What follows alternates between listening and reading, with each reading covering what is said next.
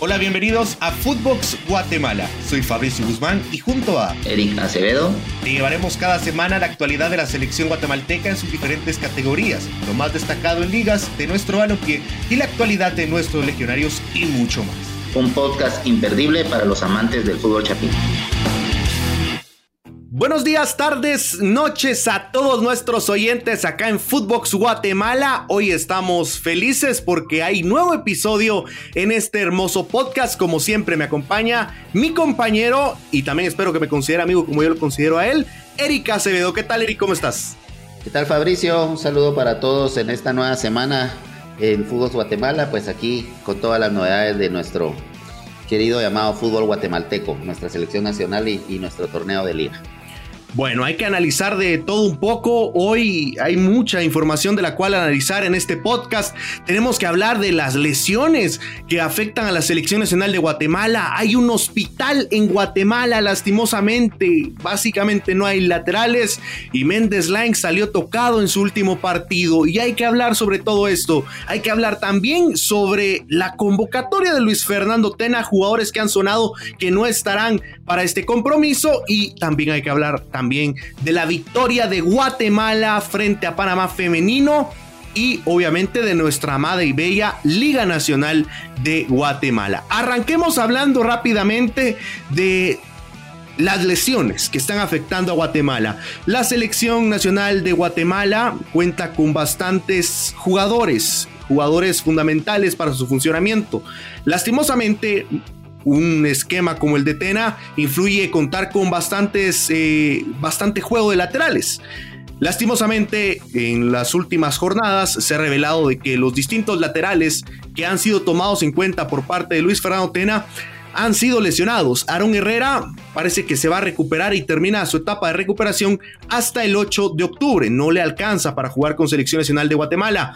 José Morales sale lesionado eh, lastimosamente en un partido de la Liga Nacional Guatemalteca eh, y el jugador lastimosamente en el partido ante Guastatoya al minuto 21 sale por, por lesión y a menos de que no se cumplan eh, sus tres, semanas que tiene estipuladas de que dure la lesión. Si sale antes, podría estar para Liga de Naciones, pero todo indica que no estará para Liga de Naciones.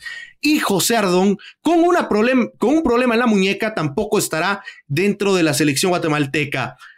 Méndez Lang, con cierto resentimiento después del partido, salió con hielo eh, en este último partido del Derby County. Y la pregunta es, Eric, baja tras baja, tras baja, tras baja. ¿Qué puede hacer Guatemala sin Herrera, el caballo Ardón? Y obviamente a la espera de ver qué pasa con Mendes Line. Bueno, según las, las, convocatorias de Tena, pues tiene los jugadores para suplir esos espacios. Bueno, digamos en la lateral derecho, ¿quiénes eran los tres que estaban en la nómina? Aaron Herrera, el Caballo Morales, el Pelón Robles y todavía convocaron al Chaco Jiménez por el hecho de que no estaba Aaron Herrera. Y en la lateral izquierda tenés a José Ardón y con la variable de el Caballo Morales que puede jugar de lateral izquierdo. Esas son las, las posibilidades. Ahora, no está Aaron Herrera, que saber si va a estar, no sé si llega, vos calculas que no llega. Veamos, supongamos que no llega. De ahí tenemos al Caballo Morales, que habrá que ver también si llega, pero supongamos que no van a estar. El lateral derecho tenés al Pelón Robles como tercera opción como lo ha venido barajeando, tenés al Chajo Jiménez y yo no descartaría, yo no, yo no renunciaría a la posibilidad de empezar a ver a Diego Santis, que me parece que no lo ha hecho mal en comunicaciones, ha ido tomando un poco de espacio en conjunto con el Perrón Robles. Willy le ha dado bastante espacio y creo que puede ser una posibilidad por lo menos para tener un, un, suplente para el Perón Robles y una, una siguiente opción también que eh, respecto al Chaco Jiménez, que es el otro. Ahora en la lateral izquierda es donde yo veo más problemas. No tenés a José Ardón y no tenés al Caballo Morales que juega pierna cambiada. No sé si, no sé si Eric González podría tener una oportunidad también. Moisés Hernández. ¿Qué manda? O Moisés Hernández de la USL. Moisés Hernández, ¿desde cuándo no hace? Tena no lo ha tenido mucho en cuenta, ¿eh? Exacto, es, de repente es, momento de preocupante. O ver lo de Matan Pelej, que siempre sigue siendo una opción por ahí, Pero por ahí es que va a tener que andar Tena. Esperemos, esperemos a ver que se recuperen los muchachos porque, porque Tena la tiene clara quiénes son los jugadores con los que cuenta y con los que, son inamovibles. En este caso, Aaron, Herrera y José Ardón. Pero en, en dado caso no se recuperen, la opción del caballo Morales es también manejable, pero tiene que estar preparado Tena para cualquier situación. Yo creo que en la lateral izquierdo es donde hay un poquito más de problema. Porque en la derecha, como te digo, tenés al Pelón Robles, que puede ser el titular tranquilamente. Ahí está el Chaco Jiménez y puede existir ya la posibilidad para Diego Santis. Ahora en el lado izquierdo sí. Habría que ver si Eric González, Eric González puede dar la, puede tener una oportunidad y veremos si. y, yo te digo algo, Eric. Creo que Eric González es el único capacitado eh, para, para, estar en selección nacional, porque eh, en cuanto hablamos de la lateral izquierda, porque vimos el partido de Soto, eh, en este caso contra Misco. Se expulsa, o sea, es, increíble que tenés que estar con cuidado porque eso es el, único lateral izquierdo que sobra en municipal y, y te haces expulsar. Eduardo Soto, te iba a decir yo también, ahorita cabal antes de que lo mencionaras, se, me pasó cuando estaba interviniendo decirte que también estaba la opción de, de Soto porque era un habitual convocado en los últimos años de la selección. Vos no era roja la de Soto, vos no te parece. No era roja. No era roja. No era roja. Poco exagerado el árbitro. Una amarillita, tal vez ahí. Siempre, se compra más de algo ahí. Ahora, yo te voy a decir algo. También es, eh, no es oficial de que no vayan a estar estos jugadores. El caso de Aaron Herrera es el que más parece oficial, ya que no ha sacado comunicado de recuperación el caso del CF Montreal. Y desde Canadá indican de que el jugador volvería. Eh, si todo sale bien, tendría que estar el día de mañana ya en su etapa final de recuperación. Sin embargo, si no se establece esto, y esto lo veremos hasta el día eh, lunes, más o menos por ahí a las ¿qué? 6 de la tarde. 6 de la tarde es cuando se... Sí, eso es sobre supuestos, es sobre supuestos, hay que ver, darle un poco del margen de tiempo tanto al caballo, al caballo Morales como a Ardón, y lo de Aaron Herrera, como bien lo decís, es, lo más lejano. ¿Cuándo es el partido? Perdona, se me fue la fecha. El, 13, viernes 13 Viernes 13 es el, es el partido ante Trinidad y Tobago. Ok, entonces quiere decir que los jugadores llegarán como que lunes, como lunes 9 más o menos llegarán los jugadores a la concentración. Si José Morales, si José Morales por ahí su lesión es solo de dos semanas, que, que bueno, eso tendrá que, que hacerlo oficial el Club Social y Deportivo Municipal, que aún no ha sacado ningún comunicado de hacerse oficial de que solo son dos semanas, estará para Liga de Naciones. Es definitivo que estará porque le alcanza, o sea, le alcanza el tiempo de recuperación. Eh, dicen que según los informes no hubo ruptura eh, y, es más que todo inflamación, entonces podría estar si la recuperación es positiva para Morales, pero está difícil, ¿eh? Sí, pero si es solo inflamación, sí sale rápido. Quedan dos semanas, queda esta semana entera y la otra para poder esperar a ver eh, cómo evolucionan las lesiones, porque ya te digo, si el primer juego es viernes 13, quiere decir que la fecha FIFA de la convocatoria arranca en el lunes, el lunes 9, entonces... igual la, lesión de Ardón es solo de, muñeca también, o sea, una lesión de muñeca con un vendaje, yo digo que en dos semanas evoluciona perfectamente eso, entonces yo creo que Ardón también podría estar en selección. ¿Cuál es el parte de Ardón? O sea, es una muñeca, la, muñeca. ¿qué? Eh, la muñeca es lo que, lo que, no sé qué parte, pero lo que sí informaron es que la muñeca es una lesión en la muñeca de, de José ah, Ardón. Entonces, no, mira, toda vez no haya sido fractura que requiera inmovilización, no hay problema. Sí, eso, eso es lo que, lo que hay que ver porque todavía no hay informe médico. Y eso es lo que más preocupa, porque no hay informes médicos todavía. Vos, y, Incluso hablamos de que ni con el CF Montreal, que es un equipo que diríamos, bueno, está en la MLS, debería ser más profesional, ni el CF Montreal ha mostrado un informe médico de Aaron Herrera. Entonces es increíble como, como ningún equipo. pero sí mostró cuando se lesionó. Sí, sí mostró. Sí mostró, sí mostró Hasta que, hasta que se levante de la lesión, informa. Sí, Sí, cuando sale de la lista de lesionados, le llaman ellos. Exacto. Cuando sale de la lista de lesionados. Y, ellos van, ellos van todas las eh, jornada tras jornada, partido tras partido, y ellos van diciendo, bajas todavía, y aparece todavía el nombre de Aaron Herrera. Correcto. Entonces, eh, seguramente todavía no está. Todavía no está. Bueno, pero tenemos que seguir hablando de selección nacional, mi estimado Eric, porque hay que hablar de que, de un tema que, bueno, ha sido tema polémico, mi estimado Eric, porque hablamos de de qué debe hacer Tena con el tema de Chucho Gordillo.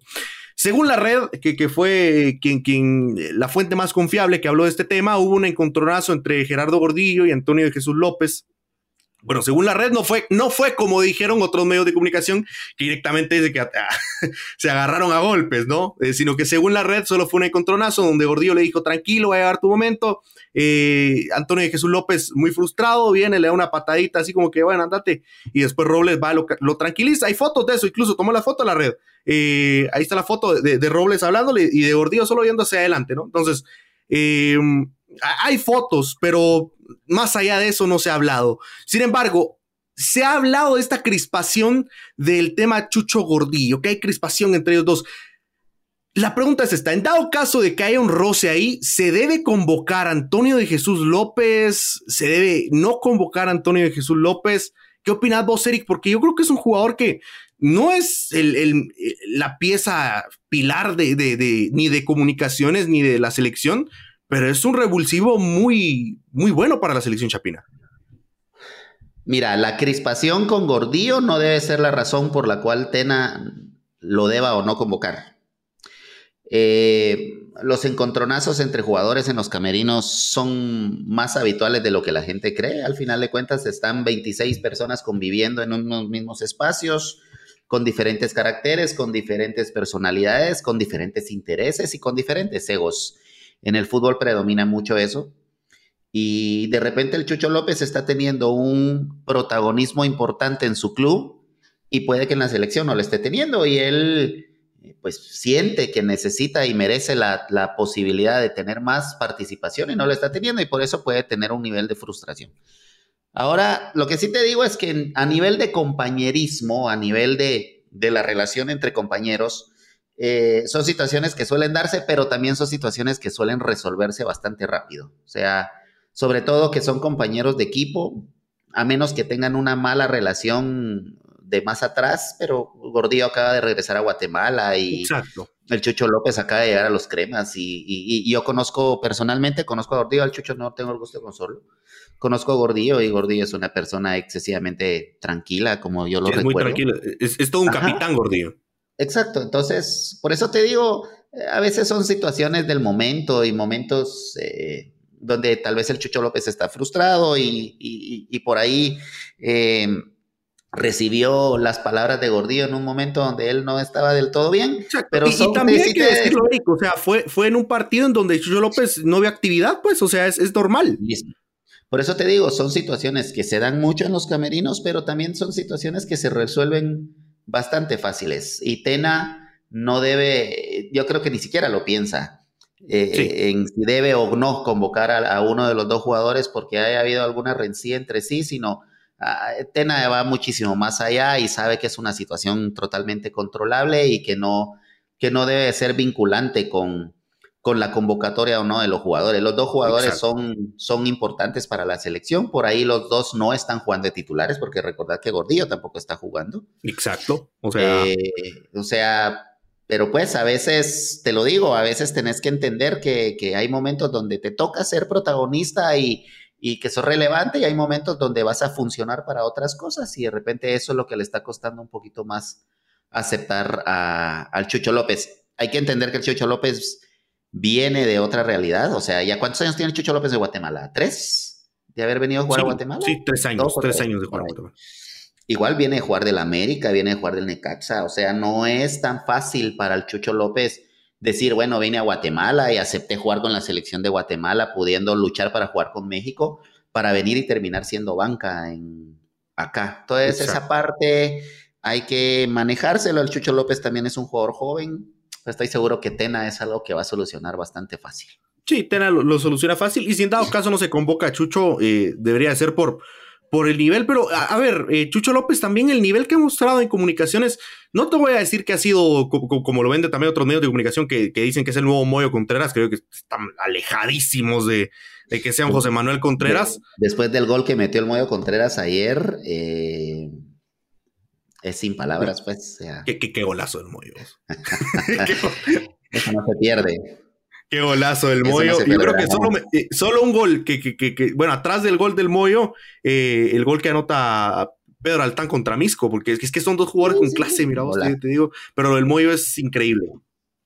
Es increíble, pues. ¿Sabes a quién me recuerda el Moyo así como está ahorita ya un jugador grande y que ya va a cuestiones puntuales?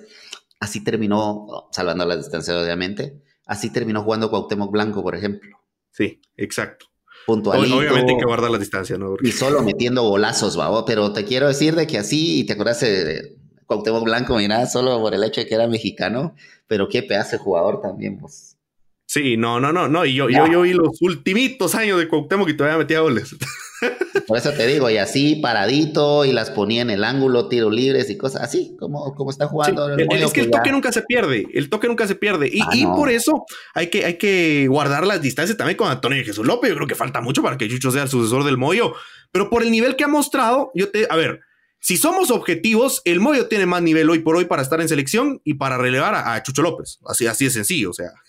El, Moyo tendría que estar en selección. El Moyo le podría servir a Tena los últimos minutos de un partido, pero yo, yo creo que el Moyo tomó su decisión en su momento y, y, pues se entendió de que ya no era, el, ya, ya había pasado su mejor momento y, y, por eso es que ya no volvió más a la selección, pero... Exacto.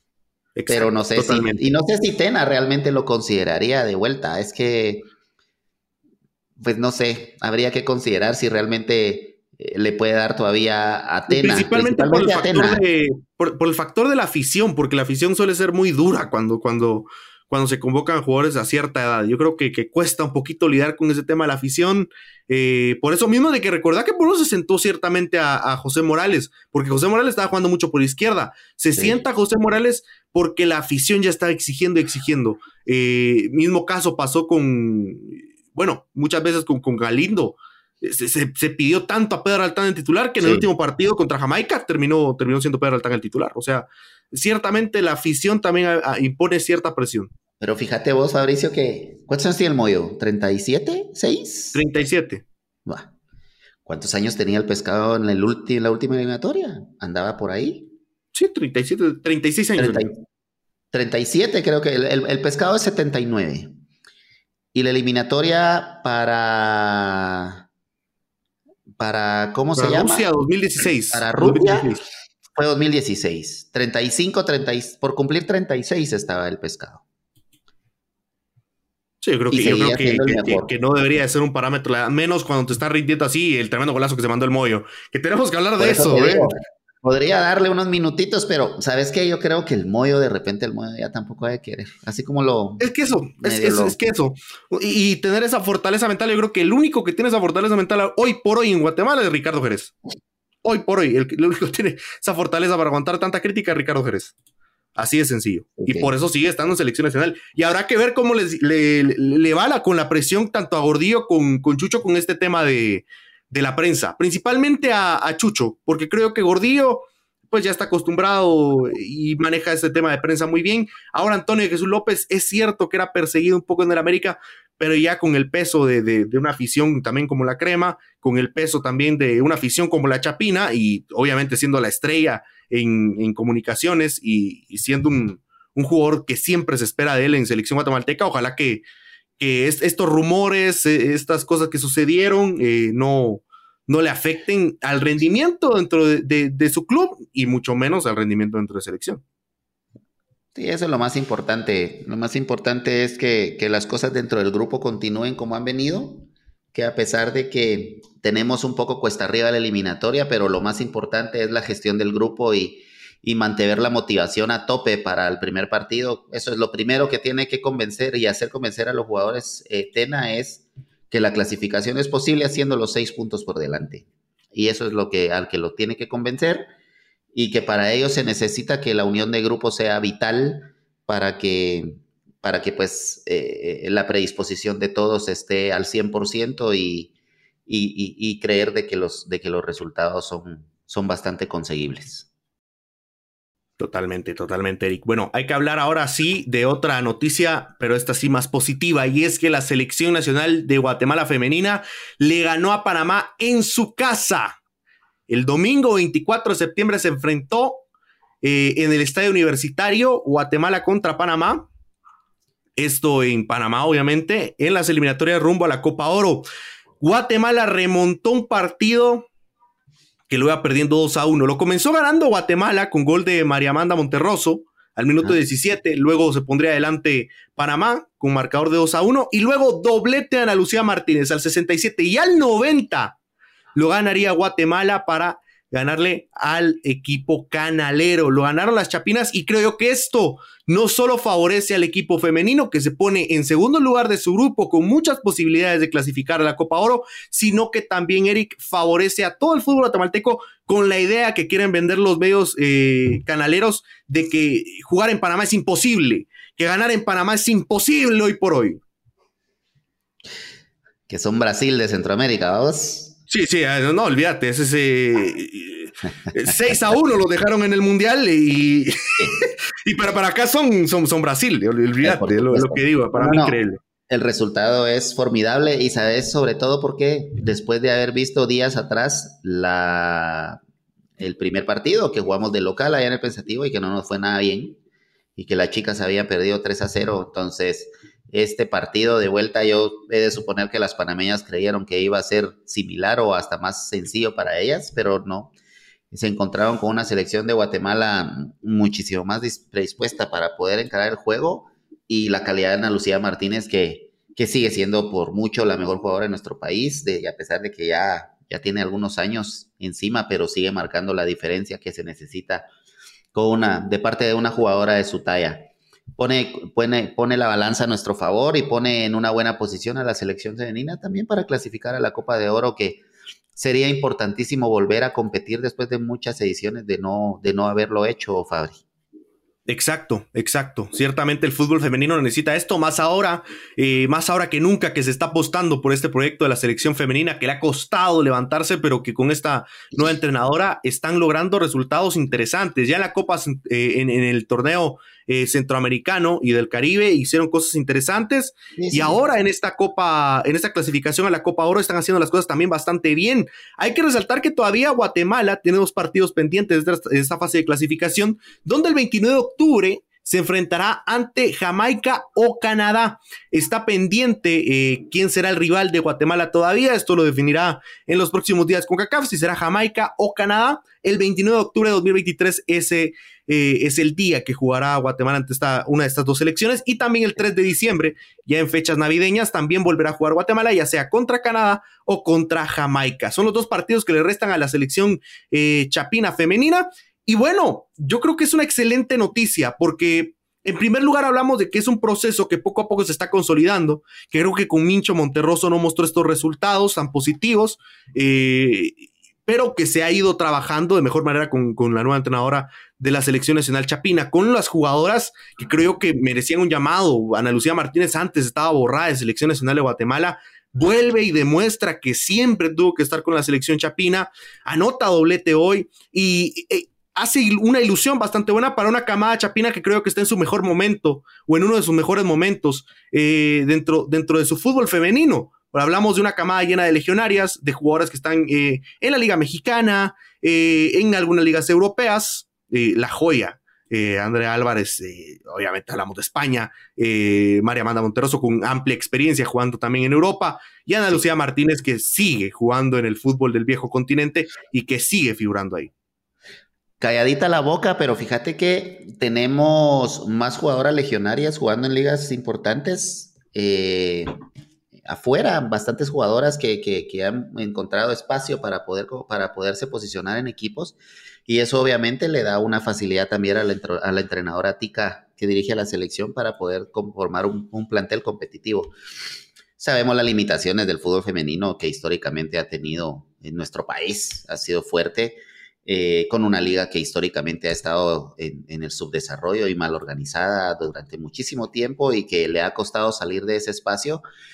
Pero también ese, ese espacio ha permitido que muchas jugadoras salgan y eso nos permite, aunque tengamos una liga eh, jerárquicamente inferior, el tener jugadoras afuera te permite también tener una competencia distinta. ¿Cuántas jugadoras tendremos afuera? ¿Fácil? ¿Entre 7 y 10? ¿Barato? Tenemos varias jugadoras. 10 fácil. Fácil 10. Eso, eso a la entrenadora, eso le permite tranquilamente tener, estás con 10 jugadoras que fácil, 10 jugadoras juegan a otro nivel de lo que ella consigue aquí. Entonces ya y, con muchos, eso... y muchos también te voy a decir algo, muchos estarán eh, confundidos porque dirán, bueno, entonces si hay 10 legionarios, entonces ¿por qué no, no pasan al Mundial seguido? Pero lo que pasa es que también con CACAF en el fútbol femenino, no, no. Por, es otra área totalmente distinta, no, no es la con CACAF que conocemos en el fútbol masculino. Este, no, y tener las potencias de Estados Unidos y Canadá como primera línea de competitivas y luego están las mexicanas que es, pues ya sabemos lo que son, la liga femenina. Ah, buenísimas. Y bueno, los países de Centroamérica que históricamente son duros en el masculino como Panamá, Costa Rica, y son espacios que hay que pelear. Nos llevará tiempo y nos llevará mucho trabajo, pero me parece que la federación tomó una buena decisión, primero en poner a una mujer como entrenadora de la sección femenina. O sea, ese espacio que las mujeres se han ido ganando y mira, a mí me había costado un poco entenderlo por ahí, pero platicando un día con una, con una jugadora de la selección que fue mi alumna, Vanessa Obando, no sé si te suena, eh, que por ahí de repente la incursión de las entrenadoras en el fútbol femenino era vital también para entender, eh, para entender el tejido de las relaciones entre mujeres y, las extras cosas que a las mujeres les pasan que a los hombres no. España es el campeón del mundo ahorita y lo dirigía un hombre, pero, pero creo que el hecho de que una mujer sea la entrenadora puede que a nuestras jugadoras eh, nos ayude muchísimo más. Transmita más confianza. Recordad que Guatemala, por, por el contexto cultural que hay, siempre está ese, ese, temor. Por eso hasta ahora se les, se les ha venido, poco a poco han ido, venían, han venido eh, teniendo un espacio.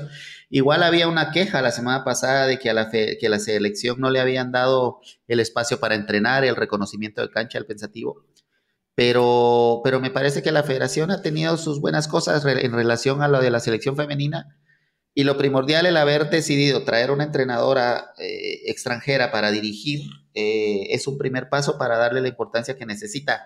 Yo particularmente creo en los procesos a largo plazo, eh, en el contexto de la competitividad en el área y a sabiendas de que estamos lejos todavía de poder competir con las potencias del área, yo mantendría a la entrenadora la mayor cantidad de tiempo posible y esperar a que ella desarrolle las cosas. Hasta potencias como la selección de Brasil, no sé si sabes que la selección de Brasil la dirija una, una entrenadora estadounidense. Sí. Eh, entonces, eso te demuestra que hasta ellos necesitan ese cambio y abrieron esos espacios para, para las entrenadoras mujeres. Y bueno, ojalá que algún día tengamos la propia, eh, una propia camada de entrenadoras y alguna de ellas pueda dirigir a la Sí, que se, que se animen, porque creo yo que poco a poco se va a ir abriendo el espacio. El fútbol femenino es un fútbol en desarrollo acá en Guatemala, pero que está dando pasos gigantes, está dando pasos gigantes. Y lo importante, este paso gigante no solo ayuda a la selección femenina, también a la masculina, porque lo, lo decía justamente antes de, de empezar a hablar todo esto. Y es que están vendiendo en Panamá que es imposible ganar ahorita en el Rommel Fernández, que es imposible ganar en suelo panameño y mira, o sea, aquí está esto para dar un voto de confianza también a lo que vaya a hacer la selección guatemalteca ya dentro de dos, tres semanas. Eh, va a ser bien importante este resultado, creo yo que es eh, un voto de confianza para el aficionado, porque recordad que antes del partido ante Panamá, acá en, Guatemala, todo es que no, Panamá nos va a venir acá a ganar porque no estamos preparados y los panameños alimentaban ese miedo alimentaban ese miedo ahí, sí, sí, nosotros vamos a golear y allá en el Rommel más y ahorita quieren alimentar el miedo de su localía, pero no hay que permitir que se alimente ese miedo. Ya están, están básicamente demostrando, las, hasta las patojas lo están demostrando, pues que no son invencibles. Hay que plantar cara y que te derroten jugando. O sea, que no te vaya aparta, que no te vaya a asustar el, el escenario, el pánico escénico que todos conocemos o esa falta de confianza. No, hay que plantar cara y si son mejores, pues nos ganarán. Y si no, lo haremos nosotros, así como lo demostraron las chicas hoy. Eh, por eso te digo, no sé qué, qué, tan diferente pudo haber sido el partido, el primer partido, para haber perdido por la diferencia en que perdimos después de ver el partido de hoy. Lo mismo, Eric, lo mismo. Ese, eso, eso de querer alimentar el miedo, de decir, no, es que, uff, ¿cómo está ahorita? No hay que dejarse caer, porque ya yo creo que las mismas eh, patojas se dieron cuenta bueno, sí nos ganaron 3 a 0, pero no fueron las amplias dominadoras. Creo que tuvimos oportunidades. ya tuvimos la oportunidad. Exacto. Y hoy tuvimos la oportunidad, el, abrir el marcador al inicio del mismo ayuda mucho a la autoconfianza en el desarrollo del juego. Y después se fueron dando, pues nos dimos dando cuenta de que era posible. El gol de Ana Lucía Martínez de tiro libre, pues empata el juego y da un aliciente, pero el último es un golazo. Un golazo, la jugada de contraataque que arman y que la misma Ana, Ana Lucía la termina definiendo cruzada a la portera. Sí, la verdad es que ojalá que le siga yendo bien a las patojas. Y bueno, pasamos de hablar de Selección Nacional de Guatemala para darle el espacio que se merece, eh, la Liga Nacional de Guatemala, en donde, bueno, se jugaron las jornadas de reposición, me gusta decirle así, porque fue lo que pasó, se jugaron las jornadas de reposición tanto por parte de Municipal y Comunicaciones. El caso de los cremas necesitados de puntos, ganan sus dos partidos. Eh, y Municipal, también con necesidad de puntos, pero pues no, no tan urgidos al parecer, y ganan uno y pierden otro. Eh, Guastatoya le gana 3 a 1 a los rojos, eh, goles de Rivas eh, y doblete de Nelson García y gol de Leyes. y después le ganan a Misco, Municipal le gana a Misco con doblete de Leyes y un golazo de Pedro Altán al minuto 37. Mientras tanto, Comunicaciones le gana al campeón Shelahu, que anota Chucho López, anota Arwin Lom, que se quita la sal, y Jorge Aparicio pone el 2 a 1 para el equipo crema. Y después se vendría una goleada tremenda, donde, si no estoy mal, Eric Rivera anotó, ¿no? Eric Rivera. Anotó y doblete. Anotó el doblete, eh, un gol de José Manuel Contreras, el gol de Lainer García y. Ay, Dios mío, ¿cuál fue el otro? Ah, el autogol del disparo de Jorman Aguilar que pega en el palo y le pega en el brazo al jugador de Malacate, al jugador de Coatepeque, perdón. Ok. Entonces esos fueron los, los goles del equipo crema. Ahora, eh, estos resultados ponen básicamente eh, al equipo de Municipal con 13 puntos y a Comunicaciones con 13 puntos. Municipal todavía con un partido menos, pero los puntos igualitos, tanto para los cremas como para los rojos y también para Antigua, que vamos a voltear un ratito para ahí porque Antigua eh, pierde contra Municipal su partido, eh, sucedieron ciertas cositas, expulsaron a Oscar Santis, eh, pasan unos días y bueno, aunque tengan 13 puntos, los mismos que los dos grandes de Guatemala, deciden despedir a su técnico. Esto después de que, bueno, yo, voy a decir como lo vi. luego, si no fue así, me corrigen. Yo vi que el entrenador claramente le pegó un jalón de orejas en la conferencia de prensa Santis. empezó a decir de que pues cualquiera, que ahí tiene jugadores que le pueden ganar el puesto que él, él, es el que pierde, porque pierde también su oportunidad en selección nacional. Todavía quedan dos jornadas por jugar. Y bueno, qué curioso, qué curiosas son las cosas, ¿no? De días después sería oficial que el técnico de, de, Antigua no seguiría. Eric, no sé qué influyó ahí para que se fuera el técnico de Antigua. Una, una decisión rara por parte de la Antigua. Si no me equivoco, te voy a decir una información que yo tengo. Si no me equivoco, Ronald González es el, era, bueno, hasta ayer o hasta antier, el entrenador mejor pagado de todo el fútbol guatemalteco. Así es. Ronald es un entrenador con cartel, eh, como entrenador, como técnico, ha conseguido cosas y la Antigua lo trajo como una apuesta, mm, porque Antigua así funciona, ¿no? Antigua ha querido imitar a los, a los grandes y tiene, ha tenido la capacidad económica para hacerlo y ha traído entrenadores eh, y jugadores caros. O sea, la Antigua en los últimos años ha sido un protagonista del torneo de Liga Nacional importante y ha conseguido títulos y ha tenido los mejores jugadores del país, los, los ha tenido en su, en su plantel y eso es lo que ha hecho. Sacó a Santis o contrató a Santis después de que Santis rescindiera su contrato o ya no le diera continuidad a su contrato con comunicaciones y se llevaron a uno de los mejores jugadores del país en este momento. Y con la llegada de Ronald González parecería que la intención era volver a competir otra vez. Pero algo sucede. Me parece en primera instancia, te, hablando de los hechos, porque obviamente la situación de lo que sucedió con Santis, no tanto la derrota como municipal, porque la antigua traía buenos números o trae buenos números en el campeonato, que no merecen echar a un entrenador. Eh, creo que la consecución de los hechos es, Santis se hace expulsar tontamente, creo que el mismo, el mismo, el mismo Santi sabe entender que se equivocó. Y me parece que el problema, y eso sí lo quiero lo quiero mencionar que Ronald González, a mi entender y es de mi posición, se equivoca en la forma en la que declara. Si él va a sancionar a Santi, si él tiene jugadores relevos para él, si él, todo lo que mencionó Ronald, creo que son cosas que se deben manejar puertas adentro.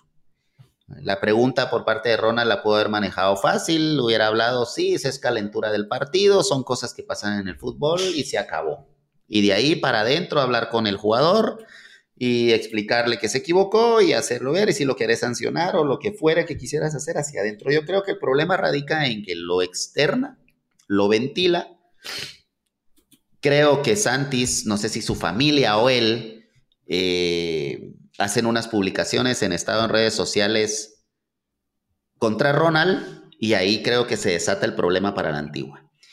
Y, y entonces la junta directiva cosas que no sabemos, esto es lo que habría que averiguar o de repente nunca lo sabremos, si no se transformó en una guerra interna entre el entrenador y el jugador donde la directiva estaba en el medio y tenía que tomar una decisión en función de eso y, terminó decidiendo quedarse con el jugador y no con el técnico.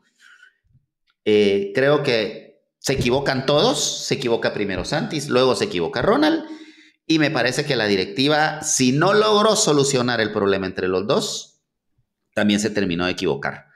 Creo, creo que a la antigua le va a costar conseguir un entrenador y principalmente un entrenador que venga a dirigir un plantel que él no armó a mitad de campeonato, con lo difícil que es dirigir en el fútbol guatemalteco, no va a ser muy sencillo. Van a tener que buscar a alguien local, alguien que ya conozca y aunque te parezca descabellado, yo no renunciaría hasta que regresen a Ramiro Cepeda solo para terminar el campeonato, porque es lo más inmediato que puedan tener.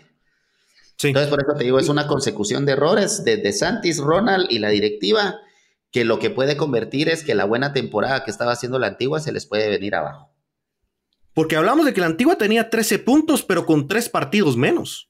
O sea, podía llegar que a 13, 16 eh, y 16, 17, 18, 19, 19 puntos, siendo líder absoluto del torneo.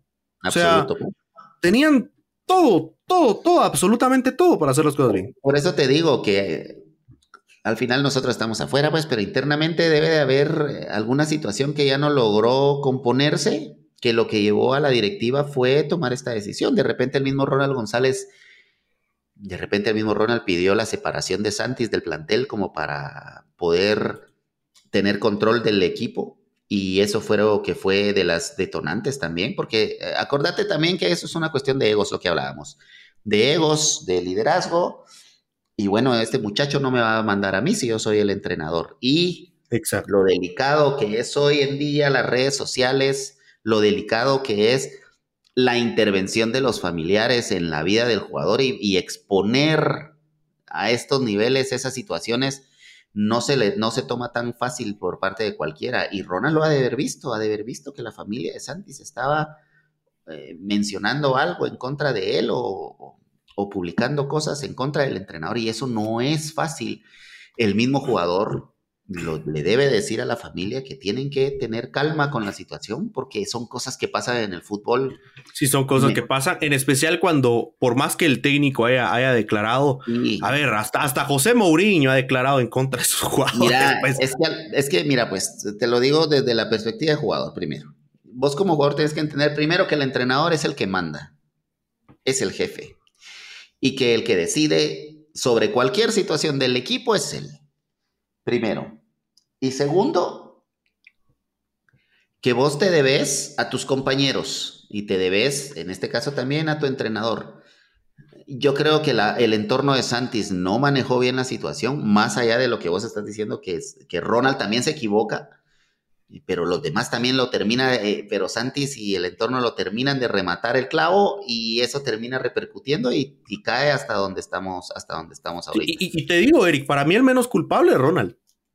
Para mí me queda claro, o sea, sí puede ser que las declaraciones no sean las más atiradas, pero a ver, la directiva creo yo que es, es eh, están haciendo, armándose una Paris Saint Germain, eh, priorizando a un, jugador que a un, que, un proyecto deportivo. La directiva, la directiva en última instancia se equivoca absolutamente, o sea, ya para tener que llegar a esta decisión es que no pudo arreglar el problema, no, no pudieron mediar entre el jugador y el, y el técnico y debe haber existido, como te insisto, un ultimátum de parte de Ronald donde debe haber dicho, miren, o se va el patojo, o lo separamos, o lo sancionamos como yo quiero sancionarlo, o me voy. Y, la directiva debe haber dicho, bueno, a nosotros también vos no nos pones ningún ultimátum. o sea, todo esto es hipótesis, ¿no? Pero como, se entiende, pero como se entiende, Fabricio, como entendemos cómo funcionan la administración de los equipos, te puedo decir que más o menos por ahí va la historia. Sí, lamentable lo que, lo que pasó con la antigua. Y bueno, eh, de ahí, pues bueno, esperemos de que eh, al, contrario de, perjudicar a la antigua, mejore. ¿Cuándo oficializó la antigua la salida de Ronald? El viernes. Específicamente, si no estoy mal, el día. Día sábado. Si no estoy mal, día sábado, día viernes. El viernes, creo, que fue. Sí, viernes. Yo creo que fue viernes. ¿Y quién dirigió? Dwight. Sí, sí. Dwight dirigió el, juego. Mira, eso también te iba a decir, que no te parezca tan descabellado que dejen al tanque dirigiendo, ¿eh? Porque el tanque, porque el tanque viene del año de estar con Ramiro Cepeda como segundo, conoce el plantel, ya tiene tiempo de estar ahí y era el segundo de Ronald. Eh, en este caso, Dwight es el subentrenador institucional, o sea, es el subentrenador que va a permanecer con cualquier técnico que venga. Y... Sí, yo creo, yo creo que sería lo correcto. Eh, al, menos lo adecuado, conoce el plantel, conoce a los jugadores. Creo que Dwight Pestarosi, y aparte tiene el peso en un vestuario, eh, o sea, Dwight Pestarosi no es cualquier jugador. No es cualquiera, pues, y yo creo que puede. Vamos a ver qué termina decidiendo la antigua. No han dicho nada, no dijeron si estaban en busca de técnico ni nada por el estilo. No, pues ha estado callado. Presentaron primero a Titi, a Titi Junior, que también Titi, Junior. se puso a decir que, que Antigua es el mejor equipo de Guatemala. No, increíble lo que hace el Antigua. Y lo llevaron en helicóptero. El, el ¿eh? color verde, el, el color verde hace que uno diga cosas extrañas, ¿no?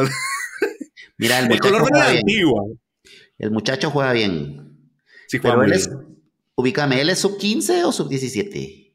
Él es sub 15, él tiene, tiene 15 años cumplidos no ha terminado. Es un buen jugador ahorita para su categoría, obviamente, pero le hace falta lo más difícil. el, lapso, el, lapso, entre, entre la categoría 17 y la 20 es cuando terminas de irte o de explotar, porque es donde todo el mundo crece y donde todo el mundo se donde todo el mundo termina de estabilizarse. Vos tenés que debutar en el equipo mayor en el plantel entre los 17 y 20, cabal en esa categoría. Ahí. Exacto. Aunque en Santa Lucía con su Malguapa jugaba en, la sub-22, ¿eh? O sea, eso también es un no, punto positivo. no, seguramente tiene condiciones, ¿eh? Y, lo que demostró con la selección, que fue donde lo vimos todos, seguramente tiene. Pero hay que darle tiempo también. Hay que darle porque luego en la sub-17 capaz no hace lo mismo. ¿Sabes cuáles son las apariciones buenísimas? Obviamente lo voy a hablar porque como crema, pero así como, como Palencia. Mira, una aparición callada a la boca. Poco a poco. Mira el gol que la asistencia que metió ayer para el segundo gol, para el primer gol. O sea, Creo que Palencia y Franco son los mejores ejemplos de cómo se llevan a los jugadores juveniles, ¿no? O sea, son dos jugadores que poco a poco Jonathan Franco, Jonathan Franco, lástima que no tiene espacio en la mayor con Sarabia y con Coca Castellanos ahí en medio, pero tenemos volante de contención ahí con Jonathan Franco para 10 años tranquilamente también. Ah, sí, no olvídate, olvídate. Pero bueno, mi estimado Eric, eh, yo, me quedaría hablando de Titi Junior y, te hablo de, de, lo que hace hacer hablar el color verde de Antigua, no, no de otra cosa, ¿no? O sea, para decir que, que Antigua es el equipo más grande de, de Guatemala, pues, pues algo verde tuvo que pasar. bueno, algo verde, la camisola verde antigua, la camisola verde antigua. Fue, fue el helicóptero. Exacto, yo creo que fue el helicóptero. yo creo que fue eso. Pero bueno, Eric, eh, y bueno, amigos de Footbox, eh, como siempre, un placer que hayan compartido con nosotros el día de hoy este episodio nuevo acá en Footbox Guatemala. Eh, como siempre, gracias por escucharnos y será hasta el próximo lunes, Eric. unas últimas palabras antes de irnos. Gracias, nada más Fabricio, agradecer a todos los oyentes de, nuestro podcast que cada semana está con nosotros, escuchándonos, analizando nuestro hermoso fútbol guatemalteco, nuestra bella selección nacional. Y bueno, esperamos vernos, el, escucharnos, mejor dicho, el próximo lunes. Nos escuchamos, nos vemos como quieran, pero que sea la próxima vez el lunes en un nuevo episodio de Footbox Guatemala. Chao a todos, Dios los bendiga.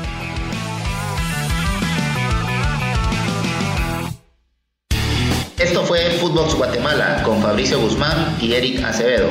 Un podcast dedicado a todo el fútbol guatemalteco. Un lugar en donde cada episodio palpitarás el presente del equipo de todos, nuestras ligas, el caminar de nuestros legionarios y todo lo que necesitas saber para empezar con la semana con el corazón en azul y blanco.